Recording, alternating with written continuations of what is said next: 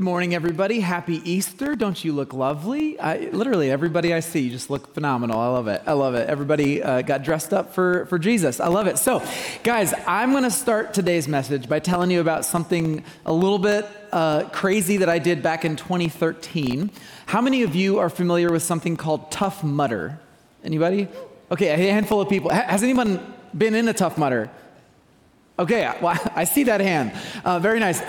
so, Tough Mudder is what's called a mud run, and it, it's kind of a thing people do, and it's basically an endurance race based on a whole bunch of different obstacles. So like, it's like uh, walls you have to climb over and muddy troughs you have to crawl through and a big thing you have to jump off of a really high platform into some murky water. It's terrifying. And, and the worst one, you have to go in this dumpster full of ice water and swim under a wall and come out the other side, fully clothed. It's terrifying. And at the end, before you go through the finish line, you have to run through a field of live electric wires hanging down that are actually electrocuting you as you run. Uh, and people pay to do this. for some reason, and that's, that's what I did in 2013. And uh, you go through the finish line, and all you get for this is they, they give you a t shirt and an ice cold beer, and, like, I guess bragging rights that you survived this terrible, terrible thing. Um, now, there are, if you go and look at it on the internet, you'll see a bunch of pictures of these, like, extremely fit looking, amazing people just, like, screaming in triumph as they, as they push through these obstacles. don't think that that's what I looked like. Uh, they took pictures of everybody, and you can look at them afterwards, and I deleted all of them. And I'll tell you why because every single picture of me going through this thing, I'm like, ugh, ah! like it was not, none of it was cool. None of it was, was, bra- that's why you're not seeing any pictures of that from me, because they're all gone. They will never be seen again. Okay, I'm telling you all of this uh, because this type of, of uh, endurance race, obstacle race, it is well, it's not directly applicable necessarily to, to something related to the resurrection, but as you're going to see, we are talking today about a different kind of endurance race. Uh, the race that every single one of us is in the middle of running, it's the race of our lives. And the question that I want us to be asking today, as we, as we think about the resurrection, as we think about Easter, is what does it mean for us to endure? When our lives, when this world that we're in is so broken? How do we endure uh, this obstacle race of our lives? So let's dive right in. We're going to look to get today to answer that question at Philippians chapter 3, uh, starting around verse 7, and it's going to be page 985 in the house Bibles. There are house Bibles in the seats around you, maybe in the seat in front of you or behind you. Um, so grab a Bible and, and turn there with me. Before you do that, though, or while you're turning there, I'm going to pray for us and then we'll get into it, okay? Let's pray. Father God, First of all, thank you. Thank you for the gift of your son Jesus. Thank you for the gift of life, of new life. Uh, thank you for bringing him uh, out of that grave and, and changing everything for us. I pray today that as we uh, talk about the resurrection, as we think about uh, what it means to come alive in Jesus, I pray that we would hear clearly what it is that you have for us. Uh, as I preach, I ask that I would simply disappear and that your Holy Spirit would remain. I pray that we would have ears to hear what you have to say to us this morning. I pray all this in the name of Jesus, the risen one. Amen. Amen. Okay, so you've got Philippians open in front of you. Probably not. I know most of you don't. But you just imagine, I'm imagining that you've got it open in front of you. Before we read, I want to give you just a little bit of what we call here at Grace the world behind the text, a little bit of, of what was going on when this was being written. So really big picture, Philippians is a letter that the Apostle Paul wrote to a, a church that was in uh, the Greek city of Philippi, kind of the northeast part of the Aegean Sea, if you want to look it up on a map. And he wrote them this letter. Uh, but the, the key thing that we need to understand about for today is the fact that he wrote them this letter while Paul was in prison. So Paul was in chains when he wrote this letter. He was, he was uh, in jail. And and that's really important because he had been put in jail, uh, presumably because he was teaching things about Jesus that were a bit threatening to the Roman Empire. Sounded like he was undermining the Roman emp- emperor's authority, and so they put him in prison. And we may think about prison as kind of like a, a, a, place that you don't want to go, but it's kind of like free housing, you get free food or whatever. That's not what ancient prisons were like. All right, ancient prisons were terrible. They didn't feed you. You had to rely on other people to come and bring you food. There were diseases and, and you'd be exposed to the elements. It's a terrible, terrible thing. And Paul makes it clear as he talks about his experience in prison he thinks it's a good chance that he might die there. He, he's really expecting this might be the end of my life as he writes the, this letter to the Philippians. This is something terrible that he has to endure. So he's writing this letter in chains, but here's the problem.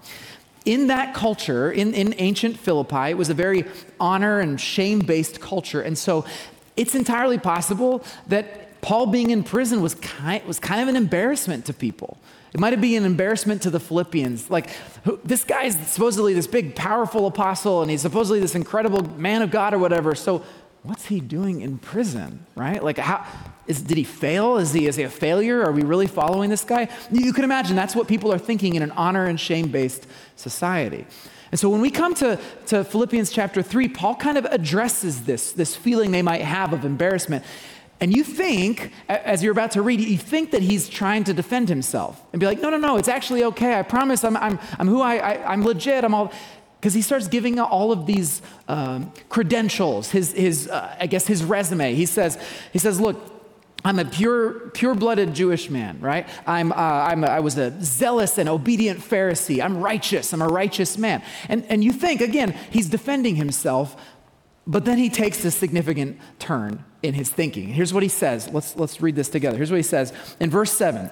After giving this, this, this list of his accomplishments, he says, I once thought these things were valuable, but now I consider them worthless because of what Christ has done. Yes, everything else is worthless when compared with the infinite value of knowing Christ Jesus, my Lord. For his sake, I have discarded everything else, counting it all as garbage so that I could gain Christ and become one with him. Okay, so right when you think Paul's about to defend himself and try to save face about being in prison, he takes his accomplishments, he takes his resume, and he says it's all garbage. Specifically, he uses a, a very interesting Greek word. And here, kids, I'm going to teach you a fun Greek word. You're going to be able to speak some Greek today. You ready? Here's the word. I want kids, I want you to say it with me. Skubalon. Can you say it? Nailed it. Oh, that's amazing. And parents, I am so sorry that this is the Greek word I taught your kids because skubalon has one of two meanings. Meaning number one is gross, uh, like food scraps and rotting stuff that you might throw out into the alley behind your house for street dogs to eat. Okay? It's a very specific meaning, but that's exactly what it is skubalon. The other meaning, and again, parents, I apologize for saying this on Easter, but the other meaning is poop. All right, there, I said it in a sermon on Easter. I apologize. Uh, but hey, kids, how fun that, that a pastor said that in, in his sermon. Skubalon, skubalon. Basically, what Paul is saying is all this stuff that the world thinks is so great his resume, his accomplishments, all the things that you might want to pat him on the back for, he says it is all foul smelling street garbage. It's skubalon. That's what it seems like to him compared to knowing Christ Jesus. So, what the world says is valuable, Paul says is worthless. That gives you a pretty, in, uh, pretty clear indication, doesn't it, that he thinks differently about this whole situation of being in prison, differently than you might expect. He's not trying to save face, he seems to be talking about it like it's a good thing.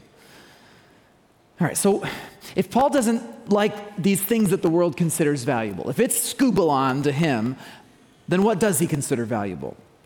Well, he says it in verse 8. He says, knowing Christ Jesus and becoming one with him. That is what matters to Paul. So, what does he mean by that? Well, let's, let's keep reading and we'll, we'll find out. So, continuing on in verse 9, he says, I no longer count on my own righteousness through obeying the law. Rather, I become righteous through faith in Christ. For God's way of making us right with Himself depends on faith. I want to know Christ and experience the mighty power that raised Him from the dead. I want to suffer with Him, sharing in His death, so that one way or another I will experience the resurrection from the dead. Okay, so let's talk about that. Here, prisoner Paul is, is again, he's saying, all my former accomplishments, all that, that self righteousness I used to be so high on, it is street garbage, right? It's skubalon. My status, my, my being right with God, it does not depend on any of that stuff. None of that trash has anything to do with it. Look, look at the end of verse 9. He says, What does it depend on? It depends on faith. Faith. And when Paul says faith, he's talking about faith in Christ, specifically faith in his resurrection. Now, I know that if you've been in the church for a while, when you hear people talk about like faith in Jesus, faith in Christ, it, it, it, just becomes kind of a mush because it doesn't really carry a lot of weight. What does that mean? What are we talking about? When we say faith in, in, in the resurrection of Jesus, maybe that's a bit fuzzy for you. It, that's totally legit if it is a bit fuzzy for you, these very common ideas. And well, if it's fuzzy for you, here's first of all what I would encourage you to do. If you're interested, go back and watch some of the last few messages that we've, that we've done in this sermon series because we've been taking a very fuzzy concept of resurrection and, and making it very, very clear. And, and frankly, this series, I mean, it's, it's I've enjoyed it. We've been all over the place. We've talked about Byzantine artwork and pan dimensional babies and Mufasa. I mean, it, it's, we have got it all. It's, it's a great series if you want to go back and watch. But let me do this. I'm going to give you a bit of a nutshell, a little, little summary version of what we've talked about, because it is very important to understand that when Paul says faith, uh, faith in Christ, he's not just using some like religious sounding concept. He's talking about something very specific. So here's what we've talked about. Uh, in a nutshell, the story we've looked at is, is the grand narrative sweep of the Bible, of the whole, the whole storyline of Scripture, the story of God rescuing humanity from the clutches of sin, from the clutches of death, uh, from, from the powers of this world that keep us enslaved. And that story, as we've seen, it comes to its fruition in the resurrection of Jesus. And here's why. In the ancient Jewish world, people believed, ancient Jewish people believed, that at the end of time, when, when everything came to an end, God was going to remake everything.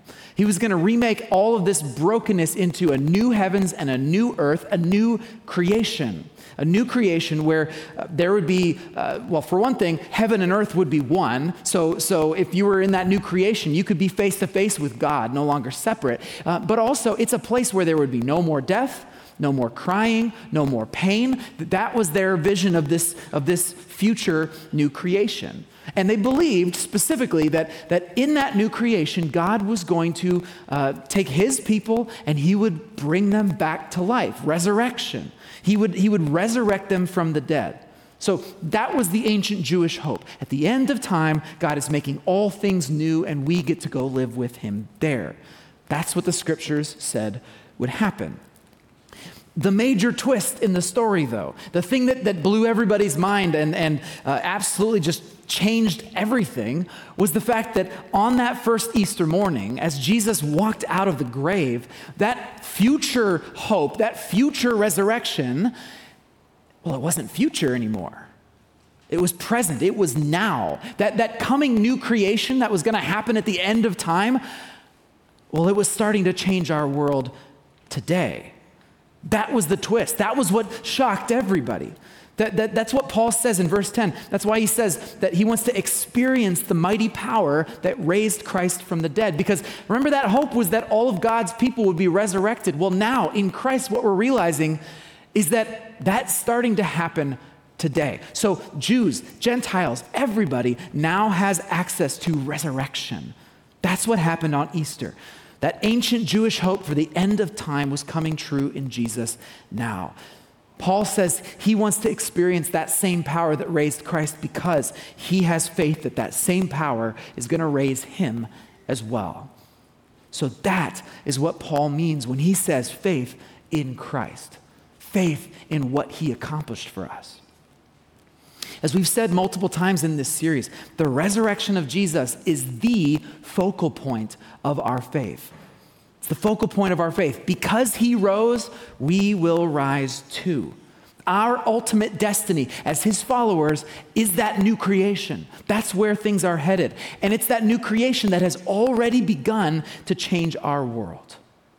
And that truth, that hope, it changes everything including, perhaps, perhaps most importantly, how we view and how we endure the challenges of our lives.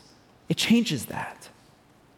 Now, I know that's a bit of a rabbit trail. That's a rather large nutshell that we just looked at, but, but I think it's important now that we understand what Paul's talking about when he says faith in Christ. So let's go back to Paul in prison and his mindset about this imprisonment.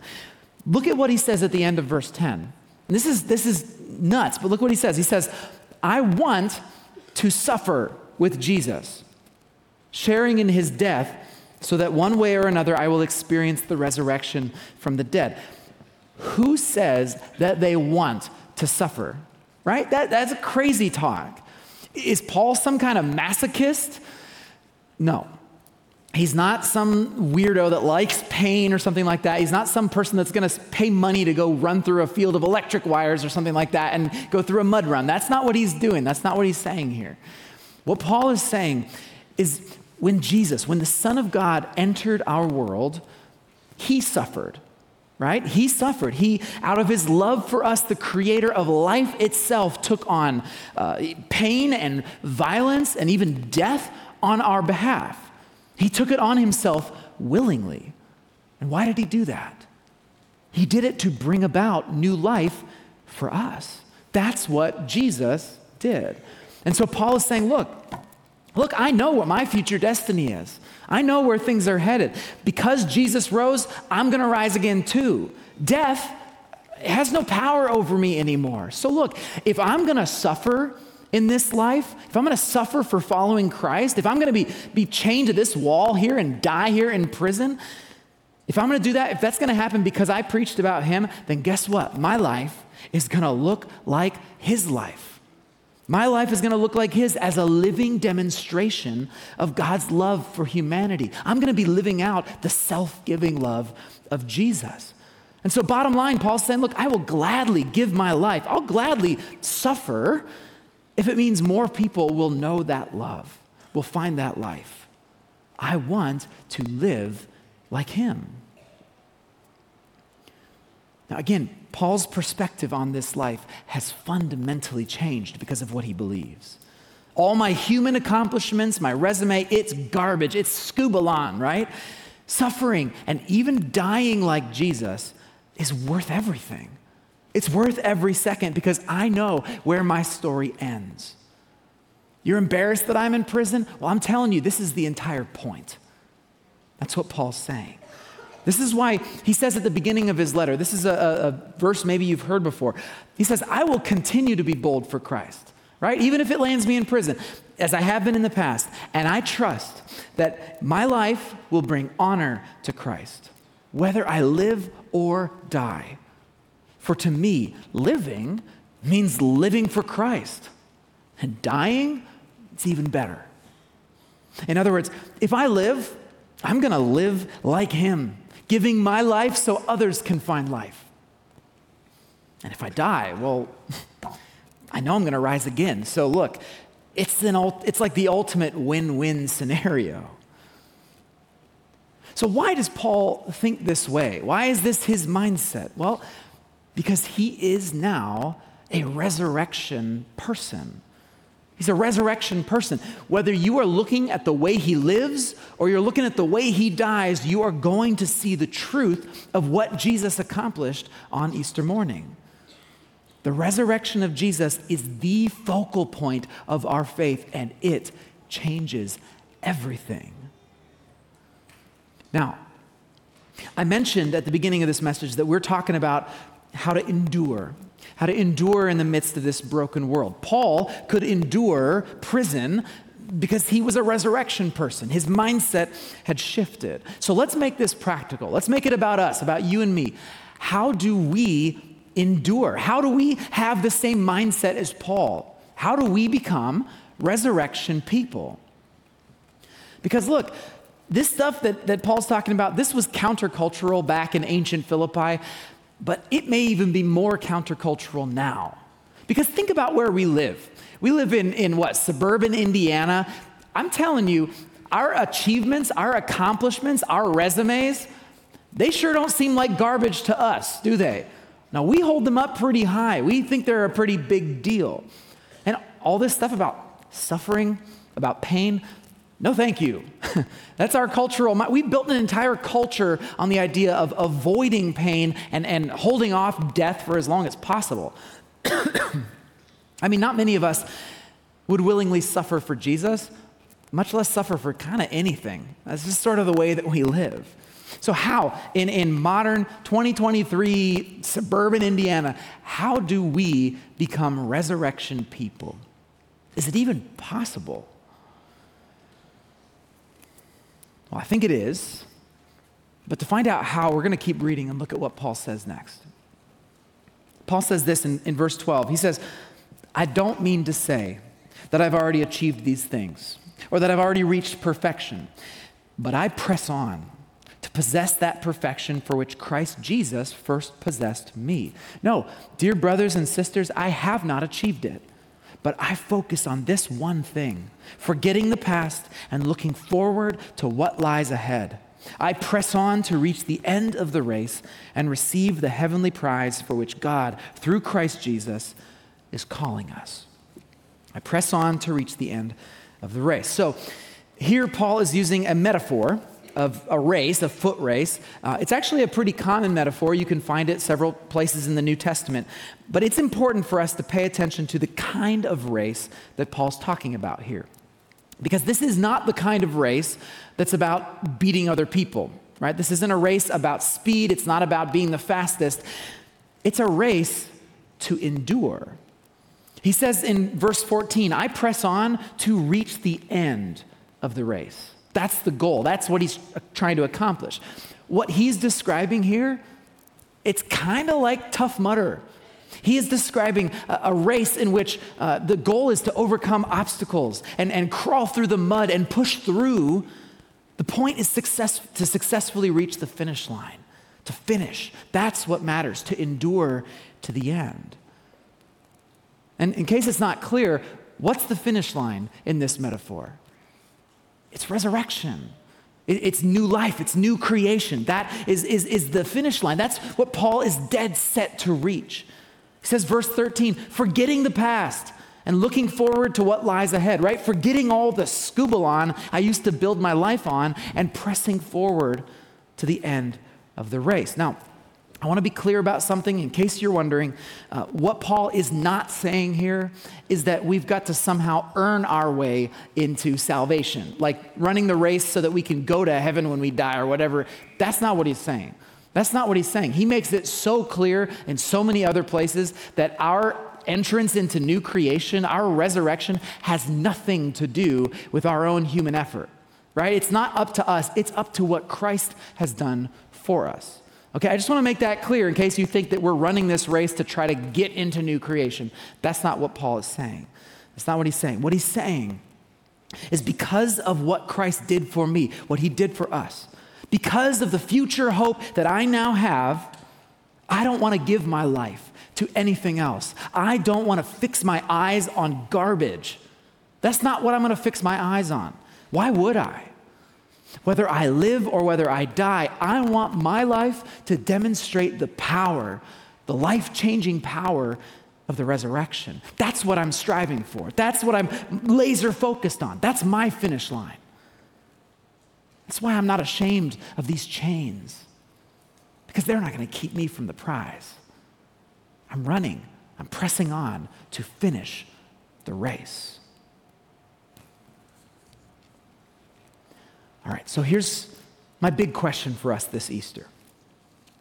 What if, hypothetically, what if we all had that same mentality? Like, like literally, what, what if every one of us, what if you and I were so confident, so confident uh, of our future resurrection that we would be willing to give every last breath of our life to live like Jesus? What would happen? What would it look like for us collectively to be resurrection people. What would that look like? Well, I'll, tell you three, three big things. I'll tell you three things that define resurrection people. First, resurrection people, we have hope. We have hope. And that matters right now because this is a time of despair, isn't it? Despair. People are despairing. There is no hope. Our culture is fractured and divided. We're, we're chronically isolated and alone. Everybody's living in fear of something. They're living in fear of, of mass shootings or AI taking over or those people, whoever those people are, we live in fear. Can you even imagine Imagine what it would be like if we, if Grace Church as a group, if we began living every day like the resurrection was a sure thing. What would it look like if we faced tomorrow with the confidence that things are headed toward new creation? That God is in the business of restoring this broken world. Well, if that was our confidence, if that's what we were so sure of, for one thing, we wouldn't be afraid, would we? Why would we be? Because we wouldn't even be afraid of death. Death, the ultimate thing that should have power over us, doesn't have power anymore. And whenever we'd encounter the brokenness of our world, uh, the, the, the injustice and the pain and the hatred of our world, guess what we would see? We would see God working to bring new life, new creation. And we would want to join him in his work of healing and restoring and transforming this world. It started with Jesus rising from the grave, but it didn't stop there. It's been continuing through his people ever since. So when we go in, in our lives, when we walk and race through our lives with that mentality, everywhere we go, we see new creation springing up around us because God's Spirit works through us to heal this broken world, to remake it to a new creation. If we lived as resurrection people, we would show our friends and our neighbors and our classmates what true hope actually looks like. And I think they would want some of what we have, especially right now in this time of despair. Resurrection people have hope, true hope. Second, resurrection people endure. Life is hard. Right? I don't even need to say that. It's, it's ridiculous to even say it. We all know it. Life is hard. Our world is broken. That's just a fact. And, cho- and by the way, choosing the path of self giving love like Jesus, frankly, what that means is we're making life even harder, right? We're choosing to do things that are even more difficult by setting our own interests aside. Which is why, with a, with a world that's so difficult and a life that's so hard, it's why our mindset is so vital. I'll tell you what, when we come up against muddy walls to climb and, and ice water to swim through and electric wires hanging down, when we encounter the, the, the obstacles of our life in this endurance race, one of two things is going through our minds. If we don't have the resurrection in view, I'll tell you what you think. You come up against an obstacle and you think, oh no, another one. I don't know if I could keep going. I don't know if I could keep doing this. Right? That's what we think. But on the other hand, if we are running to finish this race with new creation in view, with resurrection, with our eyes fixed on new life, if that's our mentality and we know where our story is going and we're just trying to finish well, well, then our mindset when we come up against these obstacles is you think that's going to stop me? Come on. I know where I'm headed, I know where things are going. That's not going to be enough to slow me down. Listen to how Paul describes this mindset when he, he talks about this in one of his other letters. He says, Look, we have now this light, this hope shining in our hearts.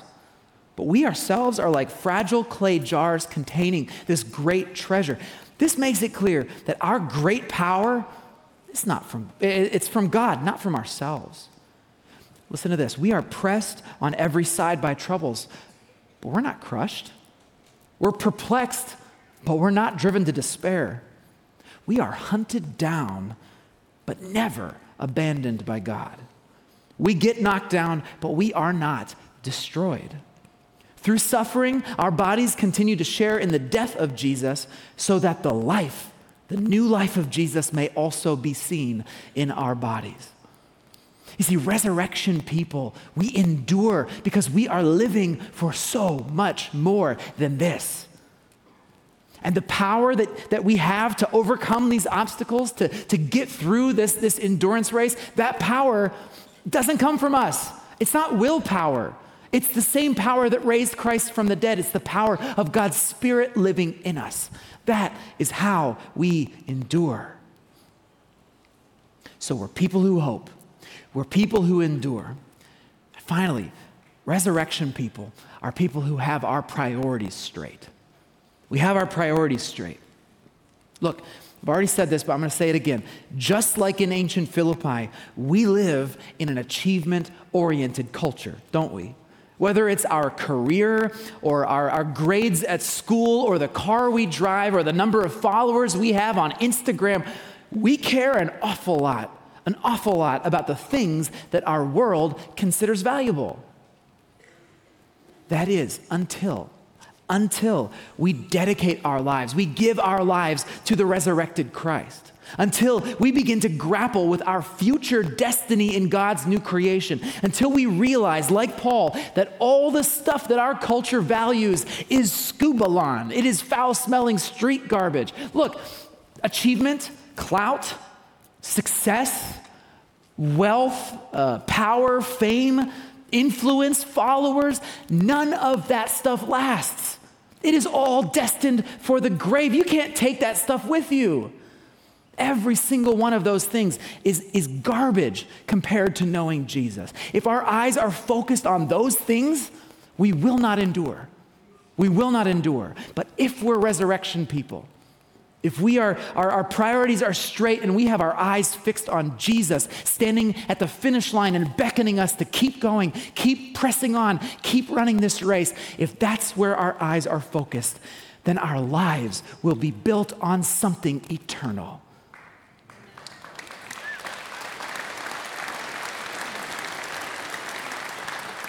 For his sake, for his sake, I have discarded everything else counting it all as garbage so that I could gain Christ and become one with him. Resurrection people have hope. Resurrection people endure. And resurrection people have our priorities straight. And so this Easter, I just want to ask you this Are you a resurrection person? Are you a resurrection person? Is your trust, is your faith, is your life built on the resurrection of Jesus and what it accomplished for you? Do you know where your story ends? Because our world fundamentally changed on Easter morning, and Jesus is inviting you to change with it. In this endurance race of life, what is your finish line? Thanks for watching, but don't stop there. We want you to find community at Grace Church, and the first step in doing that is going to gracechurch.us/hub. There you'll find other sermons, details about upcoming events, and other important announcements. And make sure you subscribe to our channel so you don't miss out when we post something new. Thanks again for watching. We'll see you next time.